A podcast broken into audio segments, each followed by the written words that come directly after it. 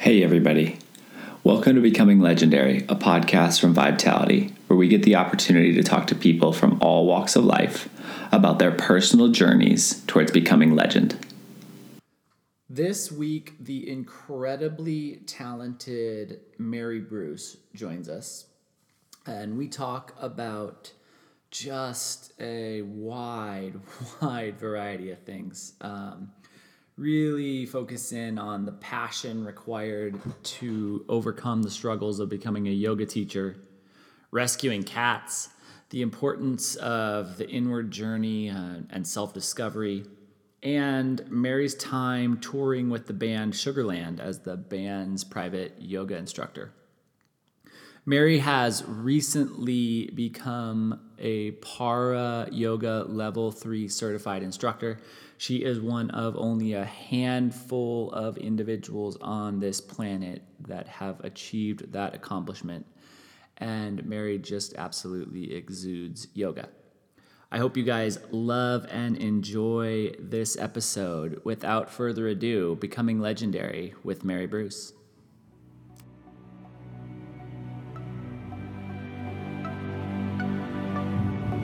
There are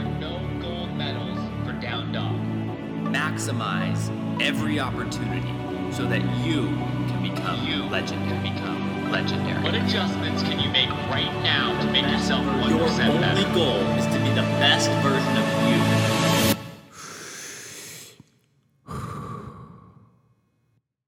All right, Mary, welcome to Becoming Legendary. Thank you, Patrick. So, you're fresh out of the float tank, I am. life is feeling good. It is. I, I start every single episode with this question, so um, regulars are used to this. What does your typical day look like? what does my typical day look like? Okay. Uh, well, I get up and um, I have to attend to the cats first. Otherwise, I can't attend to myself. so I go feed the cats. And then I just do my daily routine. I do my daily abhyanga, um, scrape the tongue, um, brush my teeth, uh, splash water on my face, uh, drink some water, and then get ready to sit down and do a morning practice. And uh, morning practice for me is meditation. Okay. So just doing, you know, the minimal amount of asana just to be efficient so that I can sit comfortably Yep. and, um, and gain inspiration for the day. Okay. And so then after that, I'll have my breakfast and get ready for work, Which is which also varies every day. Which varies every day. Yeah, so it Yeah. depends upon the day. But generally, I'm pretty lucky. I don't teach until ten thirty on um, on Tuesdays and Thursdays. Fridays at nine o'clock, and then Monday and Wednesdays a little different. I may have some privates or. Uh, other things, but I, I don't really start until four thirty. But then I go late. I go till nine thirty at night doing teacher training. Okay. So. So there's a lot. Where I already have a lot out of that. One, I really like the the idea that you kind of included in daily ritual a, a daily meditation, right? And it, and it packed right in. If you listen to how you unpack that really closely, it's like brush tongue, brush teeth, meditation. Like brush tongue, brush teeth, brush brain. exactly, you get it. um, which is I think I think it's one of those that it really is. It's flossing is the like is the generic term of that thing that we need to do, right? Right. But meditation is that thing that we need to do. That that grounding and whatever whatever form or modality of meditation that serves you, it's fine. Mm-hmm. But taking that little piece of the day and giving it to yourself, huge huge thing that I think is missing from from life yeah. from this life that we're all living right now. And I liked how you packed it into to the actual physical care. Mm-hmm. Um, start out the day with the cats. Mm-hmm. What's what's the cat story? Give me how many cats are we talking about? Oh no, I'm not the cat lady. but I have rescued some Yeah. from the neighborhood. Okay. And so I have three. Okay. And uh, yeah, they're, they're my buds. And um, yeah, so they, Cool. they hang out with me. And, Cool. and uh, they won't let me attend to myself until I attend to them. So Cats have a way like that. um, they really do. Yeah, that's Yeah. that's awesome. So you brought some in from the neighborhood. Yeah, so they were all um, born in the neighborhood. They were, you know, came from feral mothers. Yeah. And uh, so really you could say I was the kitten lady. So Yeah, there you go. and um, along the way of giving them away and giving them good homes, some of them became mine. And, and then I, um, along with another neighbor lady, we trap, neuter, and release. Cool. So that we don't keep the population Yeah. overgrown. I've Growing. One little gal, one little one little girl from um, last year that I need to catch and get Okay. fixed. The rest of them are fixed. So Cool. I feed some in the neighborhood outside. Cool. the other the other thing that we've already we've already got to is this concept um, that you you've been able to create a life as a yoga teacher, right? Which is something that I think there's a lot of aspiration around, Right. and a lot of and and very few people who have actually been able to manifest this as as a sole profession, Right. um, as a sole way of giving of giving and spending your energy. Yeah. So, one, how how did how what what do you think might be the key thing that allowed you to do that? Um, hmm, passion. Yeah. And dharma. You know. Yeah. Purpose. Knowing that this is what I am supposed to do to share with the world. Yeah. and uh, you know a little bit of background in and out of college and going to school for nursing and dropping out and then going for interior design and dropping out waiting tables tending bar making some good money and Yeah. and then going you know i don't really want to do that the rest of my life and Yeah. So taking um, a yoga class while i took a career counseling course back in 1995 and um, fell in love with yoga and then did my first teacher training in 1997 and uh, started teaching right away. I didn't think I would be teaching right away, but I did. I really just wanted more information for me, Okay. you know, to learn how to live better. Yeah. And um, slowly but surely, I worked myself out of the restaurant business, and more and more opportunities came to me. And I just I taught classes really all over the valley, in Phoenix and Scottsdale and Chandler and Mesa and Tempe, and Yeah. just Yeah. all over doing a lot of classes.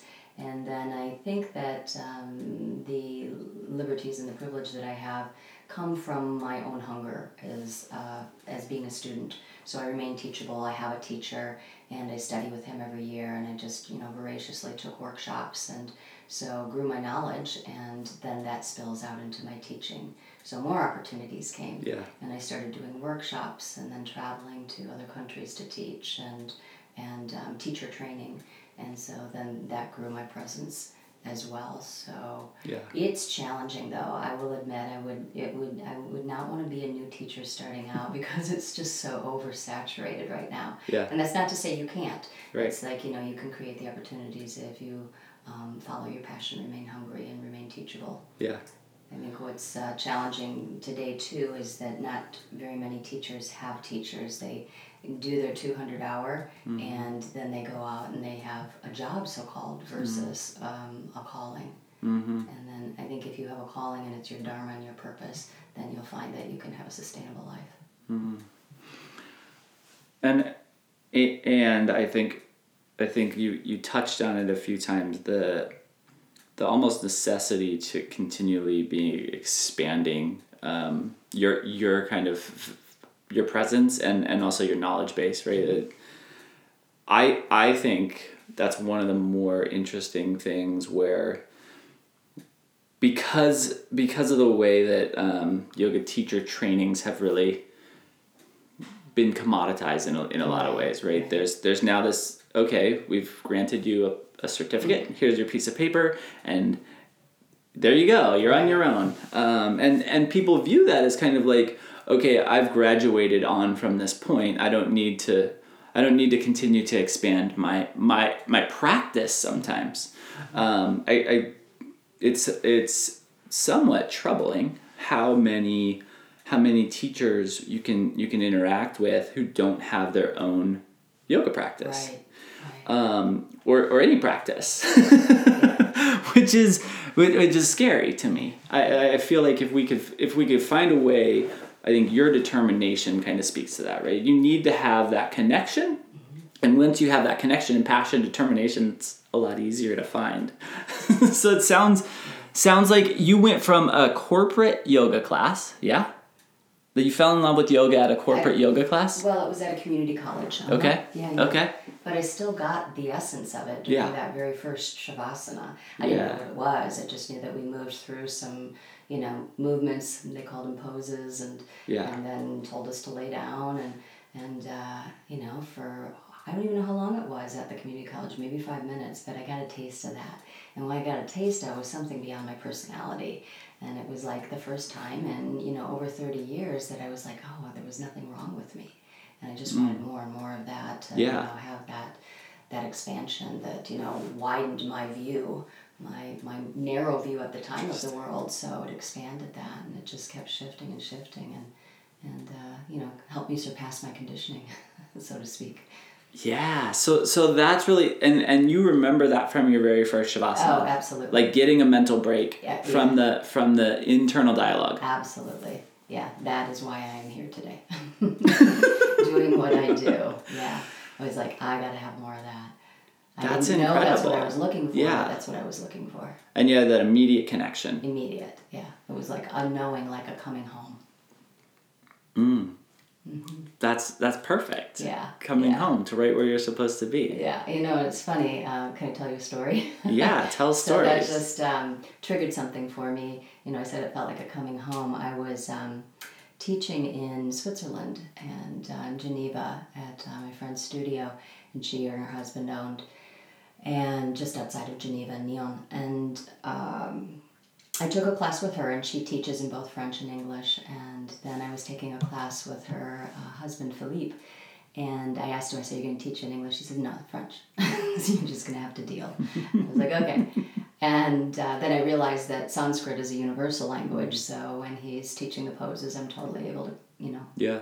uh, keep up with it. And then for Shavasana, he was, you know, we're laying down, our eyes are closed, and he's talking, he's talking in French. And I'm like, oh, I wish I knew what he was saying, but it's so lovely.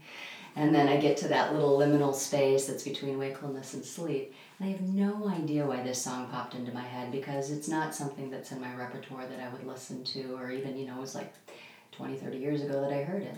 But John Denver's song, Country Roads Take Me Home, mm-hmm. started playing in my mm. brain. and I just smiled and I sunk into Shavasana. so here I am in another country with another Yeah. language and I'm being brought home That to my own heart. and I into your own heart, right? And I mm-hmm. th- uh, that's the other it's the other really interesting thing about I think society right now. yeah. Um, and and in a lot of ways it's it's co-opted yoga right? Yoga has now become an outward expression. Um, and we've lost the connection of utilizing the asana to to kind of con- to search within you right? Like finding finding enough enough freedom in the physical body and then confidence in the in the mental self to to use the movement to actually to look inside and and make those huge monumental steps forward that sounds like you, you found in your first yoga class. Yeah, I know. I got lucky. But we've we've kind of Americanized, whitewashed yoga right now, and it's it's an interesting thing. And I think one of- one of the things that's really unique about your teaching style is, um, or really important, I guess, about your teaching style is that it really can it connects back to that that inward search. And I think you really you really have a lot of focus on on sending your sending your own mental abilities within you. There's a lot there's a lot of steps that have to happen to get there, right? Because you could have found that in the first class and then ended up in a in a in a on a path that didn't lead you to where you are now. Mm-hmm. What were the key steps? Like how do we get to where how do we get to Mary Bruce here today? What were the key steps that brought you here? Yeah. Um, great question. Thank you. So yeah, I found um, you know one of the maybe three or four studios that were in the valley at the time, and uh, started taking classes and waited till teacher training was offered again in '97, and then started teaching right away. But I think that the pivotal point for me was in 1998 when I went to Estes Park in Colorado and met my teacher Yoga Rupa Rod Stryker. and it was it was that same knowing just like that first shavasana it was the same knowing. It was like he walked in the room and didn't even open up his mouth yet but there was a presence. And i was like oh i paid attention. And then we started practicing and we were doing pranayama breathing techniques and we were chanting. We were doing mantra within the poses. And then uh, you know and mudras and bandhas and i was like wow i've been waiting my whole life for this as well.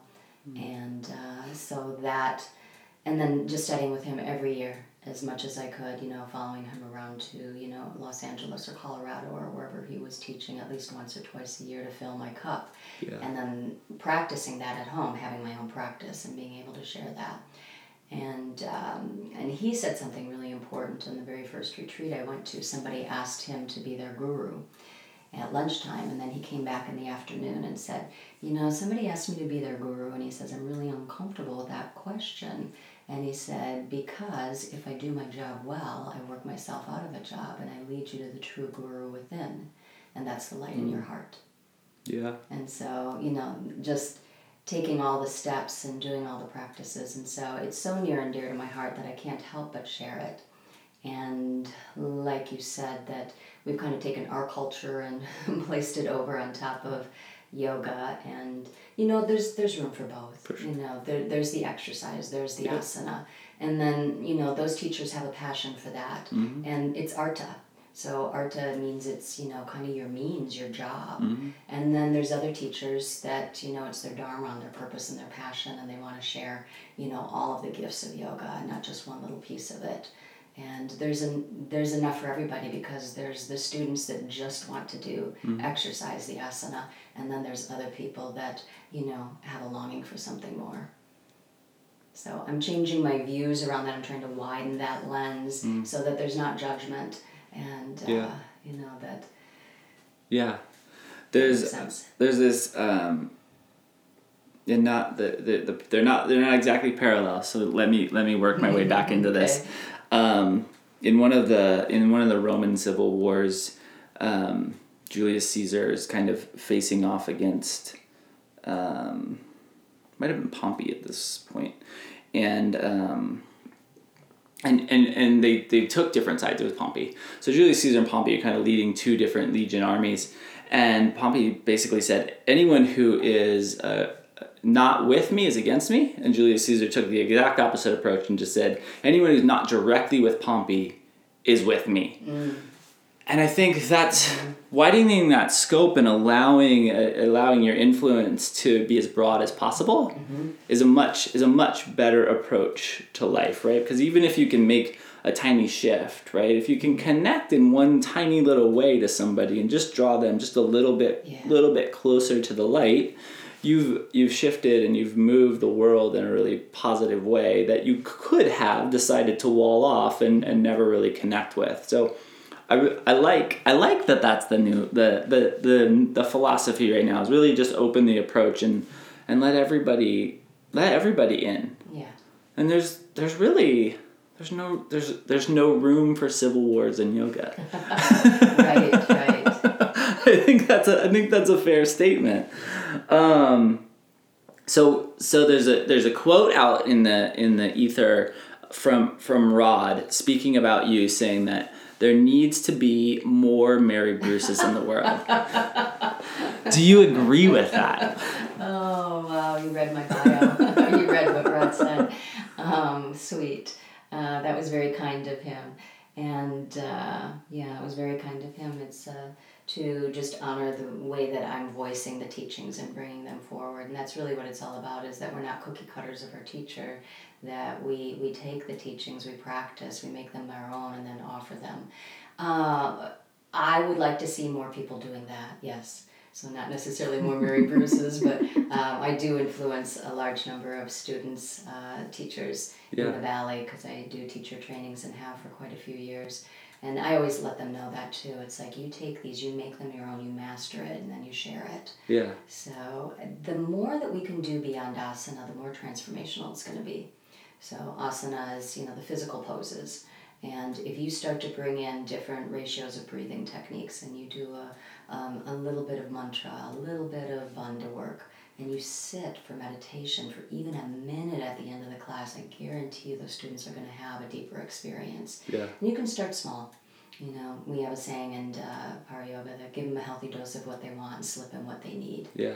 You know. Yeah, yeah. It's um, it's one of our, it's, it's one of the things that you taught Erica, Mm-hmm. um, and and we go go back to that idea Mm-hmm. really frequently. Um, it just it's a reoccurring theme. Um, how can how can we can we make sure everyone um, everyone who interacts with our space here at Vitality is really thrilled with everything that they they interact with and at the same time how can we help everyone progress right what what are the things that we can do that might be that might be challenging um, and that might, might on the surface be things that would push push people away but but if we can get if we can get engagement and we can get involvement we, we know that, that as a as a collective culture we can we can take a, a step forward. And that's something that we yeah i love i love that quote. And i, I hadn't planned on even getting that in. And then as you were talking i was like we have to somehow work that in. And then you brought it up.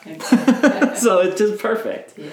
Um, when you when you when you go back in history 16 year old mary bruce. What was the path? What was the path in 16 year old mary bruce's head? Do we really want to go down that rabbit hole? yes. Oh gosh, such insecurity, such confusion.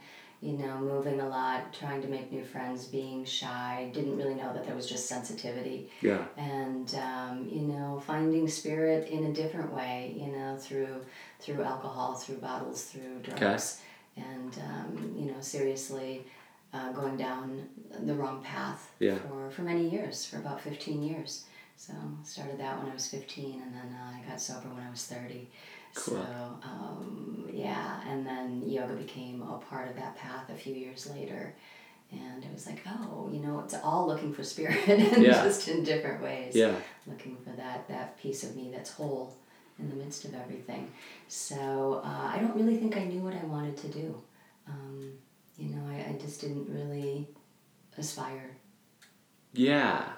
So that's that's interesting. I I'm there's this there's this concept that we've been really actively diving in on and I, I think maybe maybe this is a, a, a dichotomic relationship where if you have a real a real spirit and passion for for progression there's not a lot of room left for self-doubt. Um, I, I- I'm, I'm really interested in this idea because there are varying degrees of, of self-doubt right? There's there's some people who have a constant running internal dialogue that's just always saying hey we can't do this we can't do this we can't do this. And on the other end of the spectrum there's people who who don't have that that dialogue. Um, everybody has their own challenges, their own mental limitations. Uh, but I, I'm, I'm starting to, to think more along the lines if you can give people a, a purpose mm-hmm. and you can give people some type of forward target, mm-hmm. they're just you start to see less and less room for the doubt because as you as you mm-hmm. grow as a human, the, the the confidence level also expands. It's a really it's a really interesting thing, and I think you hit that. You hit it right there. you know that voice still comes in uh, you know and it's uh, one thing that my teacher had said at one point is you know notice the first thought or the first voice and forgive it. And then you know go on to the next best thought. And so it's like oh it's like there you are again. Okay yeah thanks no. And then you know either going to my mantra or my sankalpa and um, you know letting that be the more powerful momentum. And uh, because you know it was an old groove and it was it was it was a rut for a long time. And so Yeah. no longer necessary. Thank you for sharing. You know. Yeah. That's and the the thought of the thought of kind of grooves, right? It's the the deeper we the deeper we entrench our thoughts, the harder they are to really work work our way out of. Um, and and you would you say that when you found when you found yoga, was there a was there a a significant lessening of that voice. Do you know? Absolutely, yeah. That whole first six months uh, was just like you know, um, rose-colored glasses, pink cloud. You know, Yeah. just having a love affair with life again, and and the reason was is because um, I was you know breathing. Yeah. And my breathing patterns changed. Uh, my respiratory patterns went from you know shoulders up and only breathing shallow in the chest to being fully uh, deeply breathing, which you know changes your mind Yeah. your mind patterns so i always tell my students that you know breath is for the mind what the physical poses are for the body. And when you unite the two you've got yoga. And so that's how we get ourselves out of this rut and we have more energy. So yoga also at its finest is energy management. You know Yeah. giving yourself enough energy so you can rest well. And then when you rest well you take better care of yourself. And you know some of those old patterns just slip away. Yeah. you know? Yeah. That's a that's a really that's a really interesting I'm, I'm really happy that you brought that you really made, you crystallized that thought for me. It was a fun fun thing to dive into. okay um, back into your history. Mm-hmm. For for a while, you were you were touring with Sugarland, Mm-hmm. right? Teaching teaching yoga on the road. right Is that is that something you're still doing? Eh? Uh, no, not Okay. not currently. Okay. Um, they they took a hiatus. Okay. Uh, so I was out with them from I think the end of uh, end of two thousand seven uh, into two thousand twelve, Okay. and so for a good five years. Uh, so much fun, so much fun. I met Jennifer Nettles at a yoga retreat, and uh, she was with the band. I didn't know who they were, and uh, uh, when she came through Phoenix, she contacted me and asked me if I wanted to come to her concert, and I said, "Yeah, you want a yoga class?" and and uh, so I taught the band, and an idea was born. So it was kind of organic and um, Cool. just a blast. I loved it. Loved being of service to them. Loved the gypsy lifestyle of doing that. And then uh, they took a break. Jennifer got married and had a baby, and they both had some solo careers for a few years. And they're going to start a new tour this uh, summer. So they're going to be traveling around. They'll be coming through Phoenix. I'll see them for sure. And uh, putting it out there, I'd love to go back out with them. cool. we'll see what happens. What what was I fun? I get that. Mm-hmm. What was the experience like though? Because that that musician lifestyle Mm-hmm. is pretty pretty unique, right? So the the hours are different. The energy is really really high and, and can be really low. How how was that as a teacher? Like, what was the experience like as a teacher? As a human, great time, cool life experience. Mm-hmm. right. As a teacher, what was that like? Um, it for me it was great. I've I've always been a night owl, so you know it didn't bother me to go to bed later, and um, I would sleep on the bunks. Okay. Uh, in on the bus, and uh, you know they had these little blackout curtains that go across and keep it nice and cool. So you just have to get used to you know rolling on the road and sleeping like that Yeah. with earplugs and uh, and so that was fine and then kind of uh, we'd have a, a pretty much a daily routine and either do yoga before lunch or after lunch before sound check. So i'd be on call to what you know their needs were because they may have some interviews um, or uh, you know other other things that they Yeah. needed to do. And yeah, so what I think the biggest lesson I learned is that you can do yoga anywhere and you can relax anywhere. Because mm. I was kind of the Shavasana police at the yoga studios. you know, I'd get my students in Shavasana, the next class would be like waiting outside, you know, chomping at the bit to get in, and they'd be just chatting away with each other. I'd open the door and be like, shh. they look at me like I have three heads. I'd shut the door and they'd start talking again. So I'm like, all right, fine. And then so I get out on the road and we're in upstate New York at a, a fair, you know, doing a state fair. And um, my, my yoga quarters for the day are an open tent outside on the gravel.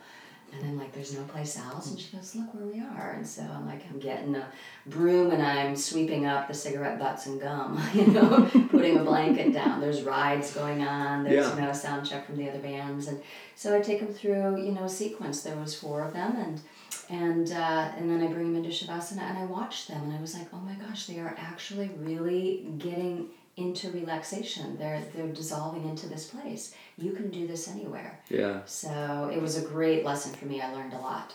And, uh, so It's perfect, right? It's like how what a, what an example of being a teacher. Mm-hmm. you learned a lot. Yeah.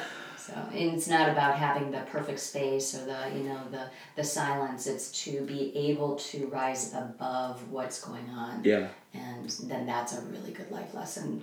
And so one of the things I've been saying in classes lately is, you know, we don't do yoga to get better at yoga, but we do yoga to get better at life. Mm. So the real yoga begins when we roll up our mat and walk out. You know, how Yeah. how are we being in the world in traffic? Yeah. and to our friends and loved ones, how are we interacting with the world? Like you said, there doesn't need to be civil war, you know, between Yeah. these different styles of yoga, and uh, it doesn't need to ripple back out into everything else. Hmm. Hmm. I think that, I think the traffic one is perfect, right? Because how how often how often is there like this battle to get to a yoga studio, right? You know, you end work and you rush to your five thirty class and you're fighting for every last spot in line, and I I just just allow yourself to like work into the flow of the world. You Yeah. can't. There's no. There's there's zero chance to defeat the flow of the world. You just kind of have to sink into it. Um, and and using uh, because I have to do this. We do this for every every podcast. I think so far I've brought up the shopping cart thing. Alright. So after you leave yoga, you're gonna go. You're gonna go to Sprouts. You're gonna go to wherever we're shopping, and you. If you took, if you did, if you did yoga class right, you're gonna put your shopping cart away. There's no way you can do a yoga class right and leave your shopping cart in the middle of the parking lot. Exactly. That is funny that you say that because I'm trying to think back. You know, like probably pre-yoga, I was that girl that left the shopping cart. You know, and uh, and I always do. It's like you know, I'm gonna I'm gonna take the shopping cart back, and it's. Uh, you know, because otherwise it's going to roll around and Yeah. people are going to have to dodge it. And it's like, it's good exercise. I get a few more steps. I have the privilege of being able to walk and It's and so true. Yes. What an opportunity. Right? The privilege to have two legs and That- conscientious. That's living yoga off the mat. Is to be considerate, to be kind to one another. and and the idea the the if you said it right the privilege to have two legs Mm-hmm. right we get so caught up in i have to do this and if if we were if things were if things were different there are a lot of times where where it would be a tr- for a lot of people who it would be a true a miracle for them to be able to walk and put a shopping cart away. I think it, it's really a, a really nice thing to remember. Um, it's one of the things that I try to go to every every day. Like every day, pretty much at the end of at the end of the day, I, I, I sweep the studio. I sweep I sweep up, and it just it's such it's something that I think a lot of people wouldn't find a lot of joy in, and it makes me the happiest person on the planet. It's Yeah, that's I get to sweep the studio. How great is this? Right? you created this space and you get to clean it so that it's Yeah. ready for the next crew. Yeah. Yeah, yeah, And those are those are really important things. it is. Um, and, and another thing that I think if you do yoga right, you're a lot closer to those ideas of how, how lucky and privileged we are in everything. In every single thing we do here in this country, no matter who we are. Um, we, we could have ha- we, there are a lot of there are a lot of options that we could have been placed into without any control of our own um, that would make things a lot more difficult and that's a really nice thing for people to remember. really nice thing for people to remember. Absolutely. What what excites you? Like what ignites your soul right now? Good question. Um, I have a couple things that uh, I'm leaning into, creating some new content and some new workshops, and uh, perhaps traveling to present them. And uh, yeah, just the beginning of the year, just percolating. You know, got couple of blank journals and writing some things Yeah. down and and uh, seeing what seeing what wants to come forward. I'm not in a rush. I'm kind of I guess you would call it a liminal space, and uh, you know the place that I get into in shavasana and a float tank. Yeah. And, and uh, in the past, it was always like, oh, gotta you know get somewhere and look what everybody else is doing and fear of missing out. And it's like No, let it grow within me. And um, so I don't really have an answer for that yet. I've got some ideas that are percolating, and I'm waiting to see what Cool. what manifests from that. Uh, and, and, and you know Kristian from Sugarland, I remember one time he was I was asking him if I could read some of my writing to him, and he says, "Wait a second. He goes, "I'm catching a I'm catching a song." So I just loved that, you know, that instead of writing lyrics, you know, he's catching a song. It's Yeah. coming to him. Yeah. And so I feel like I'm, you know, actively doing my practice and pursuing and then and waiting to see what wants to come forward from from Mary and what can be of service. Yeah. You know, so what lights me up and then moves forward. Cool. And it's a little esoteric, but that's where I'm at. Cool. S- eh, So this, if you had to, let's say I, I forced you to. no, no, no. Tease We're going. out a little bit. no, no. We're gonna. We're gonna. I'm gonna let you have that. Alright. But if we, if if you had to take, because you kind of touched on this, if you had to take 2018 Mm-hmm. and describe describe 2018 the whatever that is the entity of these 365 days Yeah. how how would you describe that Okay. Uh, well, I'd say actually it's really started out beautifully, and uh, I have been taking even better care of myself, eating more food at home, getting more sleep, and uh, really getting into ritual. Yeah. Like, you know, lighting the beautiful candles that I've been gifted, not waiting for special occasions, yeah. you know? Yeah. And uh, yeah, so that feels good. And when I do that, when I nourish myself, then I can nourish others. And that's where some of these ideas are percolating. And um, yeah, um, Bali. I mean, I'm going Yeah. to Bali in April. And so that is something that I'm really looking forward to and really inspired about because I'm going to be offering deeper practices. So I think i i simplicity and depth. Uh, it might sound like a little bit of an oxymoron, but you know, just simplifying and not having things be so elaborate and then just going deeper into these simple teachings and sharing those. That's what I want to do. I want to um, share the simplicity in, in, in a deeper way. yeah this And I think that that's doable for people because life is so fast and busy. Yeah. And, you know, if we're giving them a bunch of, you know, you have to do this and you have to do this and you do this. You know, lately I've been saying, what if you just listen to the sound of your breath?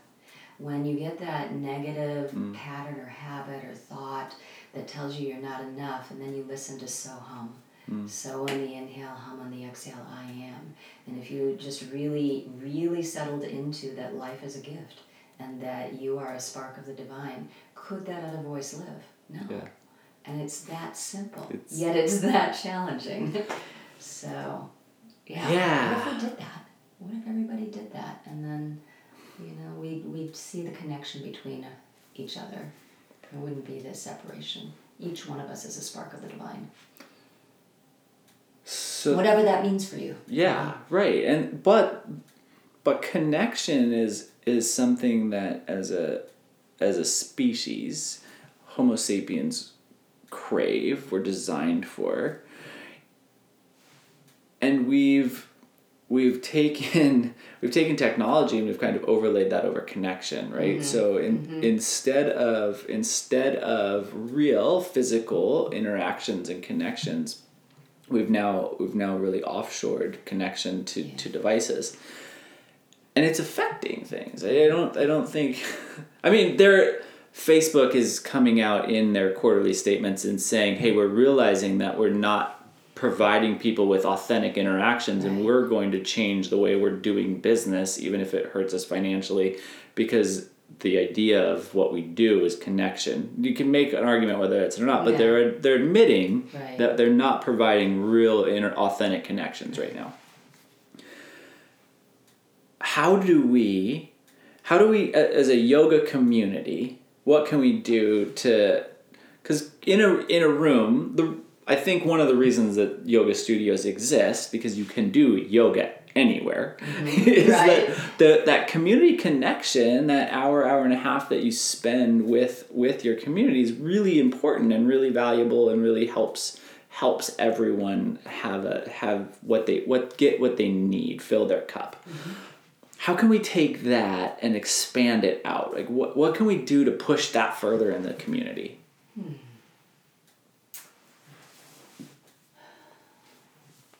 That's um, an interesting question.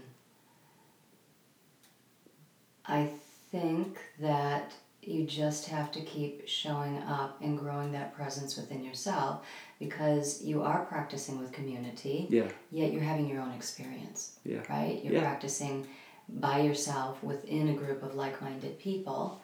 Um, and if we stay present to some of the deeper techniques, then it's going to have a more lasting experience off the mat.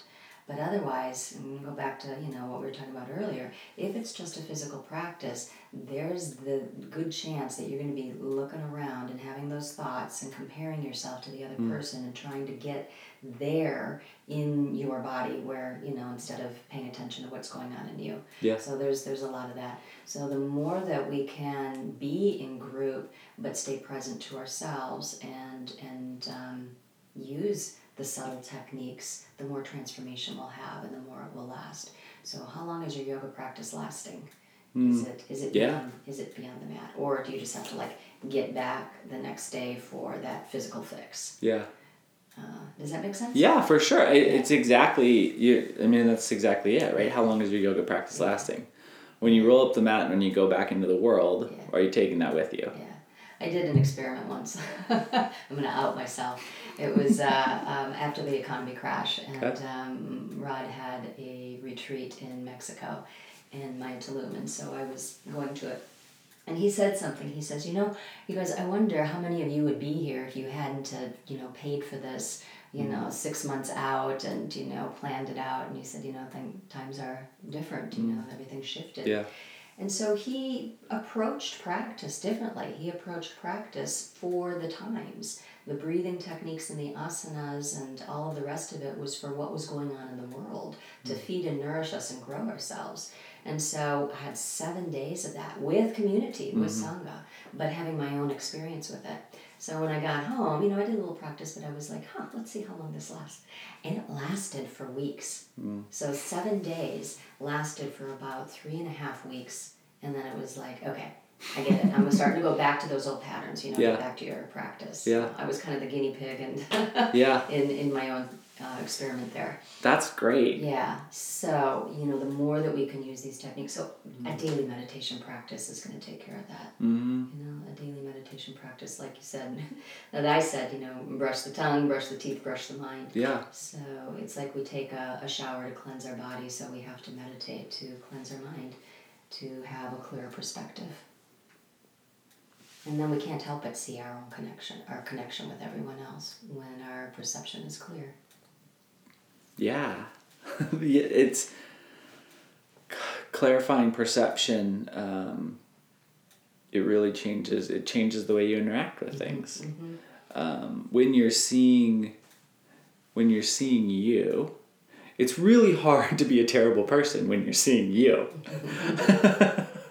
um, see you. the the idea of teacher teachers um, really shifting the way they're approaching practice based upon based upon what's going on. That's seems it's it goes right back to what you said right? Becoming brilliant at the basics. Because if you think about the the simplicity of course you should shift what you're offering if if the times have changed. But but it's uh, it nothing is nothing is is easy right? The simple and easy don't or simple and easy don't necessarily have a direct correlation. They have an in, they have an interesting Yeah, right. relationship with each other. How often does your daily does your does your daily experience um, like do you read into the daily energy that you're experiencing and bring that into your into your room? Absolutely. every day. Every day, every day. That's, you know, a significant part of Para Yoga, which is Vinyasa Krama, which is why sequencing. I mean, you can sequence your, you know, practice, but you can also sequence your life. It's like, what do I need to do today? And how am I feeling? So it's like taking that little mental, physical snapshot and then designing the practice around that for myself. And then also in the room. Yeah. So I'm doing that on a daily basis. Now, you know, I've got different bodies in Yeah. the room and they don't all need the same thing, but uh, I'm going to take a look at what time of the day it is, um, what season are we in, and uh, where in the world am I, and who's showing up in front of me. What is their mind like? Is it dull? Is it lethargic? Is it racing? And then that gives me some information about how what category of postures to work with and what breathing technique to bring in, and even what shavasana meditation to bring in. And I know I've done my job well when in Shavasana there's like no movement and everybody's like really integrated. Mm-hmm. And then same thing with meditation. You know, can I do a breathing technique that calms the mind but keeps them alert enough so that they can pay attention to Yeah. the light in the heart? So that's the whole thing. We come in with our individual reasons and purposes for doing practice, beautiful. Honor that. And then there's this overarching purpose is to unfold our own light. And that's Tantra. And one of the meanings of Tantra is to become aware of the wonder and the awe of being touched in the heart. Mm. You know, that was my first experience in yoga. It was like, oh, what's Right. this? I haven't had this. Right. You know, I forgot who I was. Wow, here I am. Here I am. Yeah. that real it it really so one of the things that I, I wanted to ask you um, is what you think real magic is but i think i think what real magic is is going to your first ever yoga class and yeah, right? connecting to your Yeah. soul Real magic is nature. You know, whether it's being outside in nature, being connected to your nature. I mean, come on, the sun rises and sets every day, but I've never been bored with it. Yeah. It's like, you know, if I forget, you know, if I'm in a, you know, place where I, you know, feel less than or low or depressed, all I have to do is go over to Papago Park or up to, you know, 32nd Street in Lincoln and whatever that, Yeah. um, um, what's the name of that one? Something Ridge, and uh, and, and and climb a mountain and get to the top of that and see the sun coming down, and I'm like, wow, you know, there's that brilliance. That's wonder. That's awe. That's magic to me. And uh, never once have I been bored with that. so real magic is it's it's just all of nature. It's essence. It's whatever sparks you. You know, for everybody it's different. Yeah. For some people it's art. For some people it's science or math. You know. Yeah. You might really get into that. So I think it's whatever lights us up inside, and we have to hmm. pay attention to that. That's our yes. That's our soul speaking to us. You know. so one of the other one of the other kind of concepts that's pretty reoccurring on, on becoming legendary is this idea of of chasing chasing purpose right um, Chasing purpose purpose. Yeah. so so f- and and it's several of us have several of us have, have shifted away from from a corporate world and and come into into some type of passion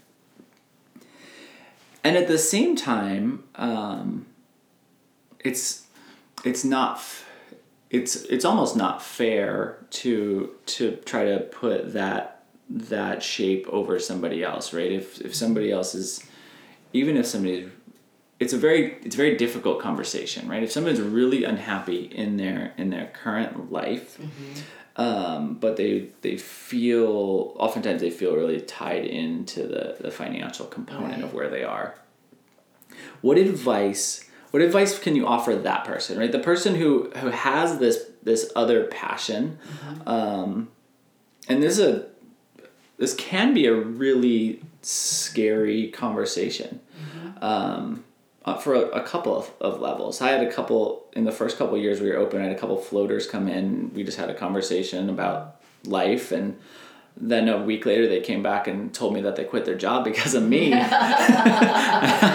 I was like, "What? The, we did not have that same conversation." Yeah. Um, but what can you do to what can you do to kind of offer the branch of, hey, you feel like you're stuck.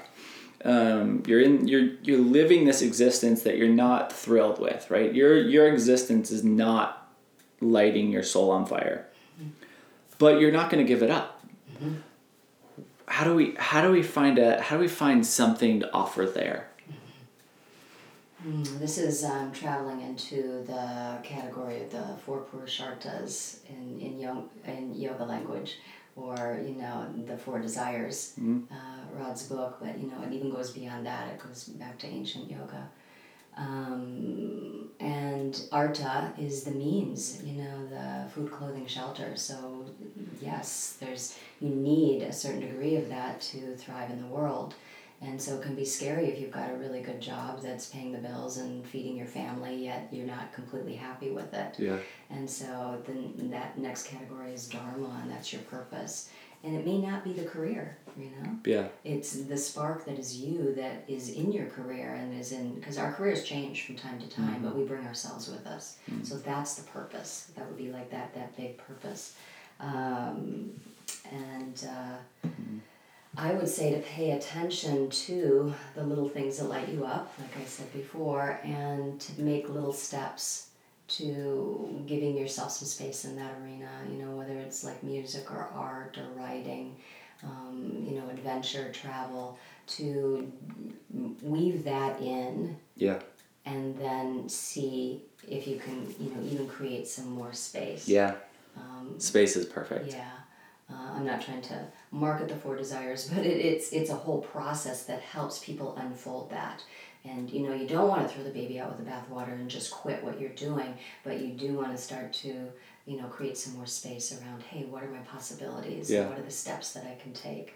You know, taking the, you know, the right step at the right time, the right next step. Yeah. And that's the promise of mm. the Gayatri, which I chant before mm. every class. And it's about recognizing the brilliance in the heart and letting the head bow to that and then taking the right action at the right time. Part of our problem in our culture is that we're so um, intellect based and um, masculine and not in um, a gender, but just that the mind. The mind goes first, and really, it's our intuition that we need to start paying attention to, to that um, that call of our soul, and then place the intellect on top of that, and then they can work beautifully together. But we're all about action. We're all about having a little bit of awareness, and then what do I do?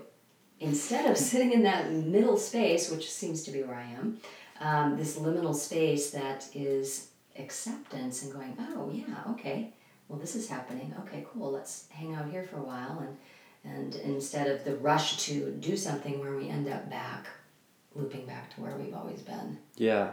Does that make sense? It makes perfect sense. And, and I think it, you hit it perfectly on the head with the necessity for space. Because if you allow the, which very frequently happens, you'll you allow the work life to fill all of the available free resources in your life you there's just One at a no there's no freedom of, of of latitude to make any adjustments in the life cycle. And you really be getting you can fall into this pattern of of pure existence and and you have to create space for you and within that space allow allow room for joy Right. Joy. Absolutely. it's it's super the interesting juice of life. yeah For sure. Uh, Uh, yeah. So you asked about you know what's magic. Magic is joy. What lights you up? Yeah. You know? Yeah If I can go back to um, when you said that after a float that you'd have a conversation, what is the float but space? yeah You are lying there in just this perfect space Yeah. uh, where there's nothing to do. And so, of course, then it's true you're going to get some ideas. Things are going to come up. it's a vulnerable it's a vulnerable position to be in because you've created so much space Mhm. it's a Yeah. astute point mary Yeah, and it might be that, you know, that's the first time they've ever actually had sure. that much time, an hour to themselves to actually rest and do nothing. And then it's that little voice inside it's going, huh, yeah you know, and then they come out and have a conversation with you, Yeah. and it's like it sparks something else, and then they're starting to take action. Yeah. and- yeah. Yeah, that's that's a really it's a really interesting and and you're right. For a lot of people that that float experience, right? That's that's there for shavasana. Mm-hmm. Mm-hmm. Yeah, and it's you it's shavasana with without the the prior previous asana. It's just it's an it's a shortcut and it's an interesting it's an interesting space to be in. Yeah. You know right Yeah, now. You're in that space. This podcast is coming from that space. All right, last last couple questions.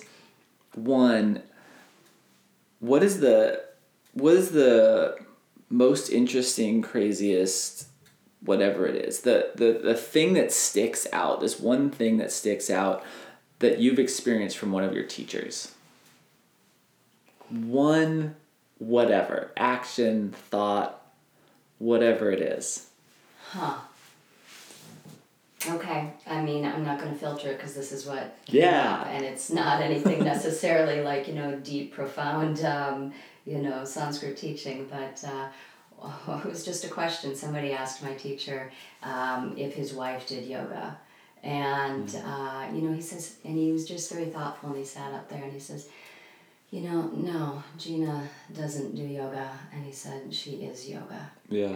and it was just you know and i know her and she's a dear friend and, and she's just she's um, she's love Yeah. she just pours love out of her and so i just it was um, it it just really struck me that huh you know here we are all practicing yoga to try to get to what she's already pouring out into the world with just this big heart and this smile and loving everybody you know just this mother of the universe Yeah. and she was you know always nourishing us with her food which is now turned into you know uh, a line that's out in Yeah. Whole Foods and these Yeah. amazing organic soups but it was just that yeah no she she is yoga and it's like oh gosh we're all trying to do something but Mm. what we're trying what we need to do is embody embody what the practice is Which takes us right back to the internal versus external, right? Like we're all trying to do something to to better ourselves, where we we need to reapproach that view and look inside and and, and that's that's it right like reflect in, internally and that's how you make yourself a better a better human right um what Yeah. we're looking for is seeking us yeah right? yes It's all right here. You know, Yes. we can chase everything outside and get caught and confused, but when it's all said and done, to you know, one of my favorite words in yoga is sthiti, and it comes from samasthitih, uh, which is Ashtanga's version of tadasana, and it's to stand. It's to stand in um, sthiti, and it's the unsurpassed calm that arises out of the ground of your being.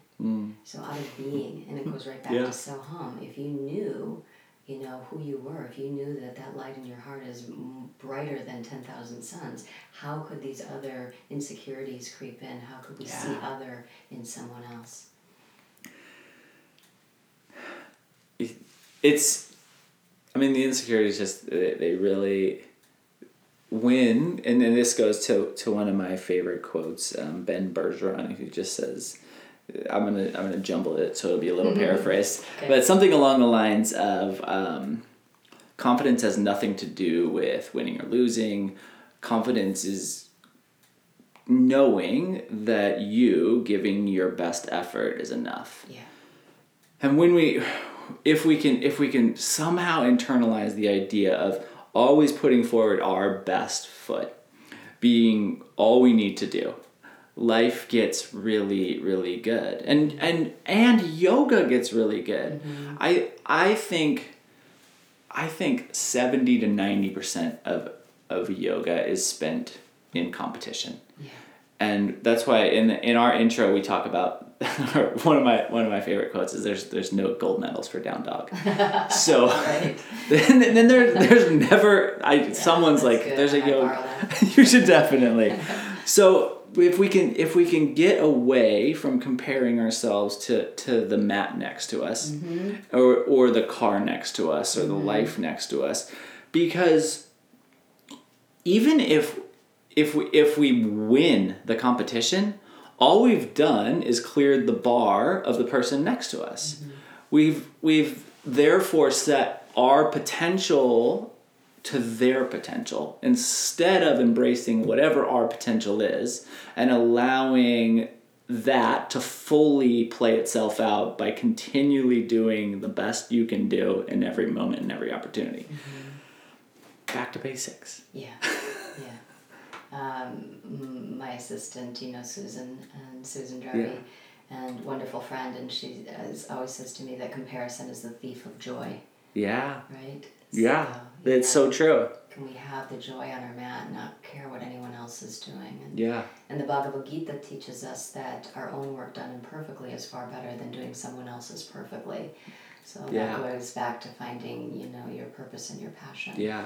And uh, and then that's dharma, you know, that that's what we bring.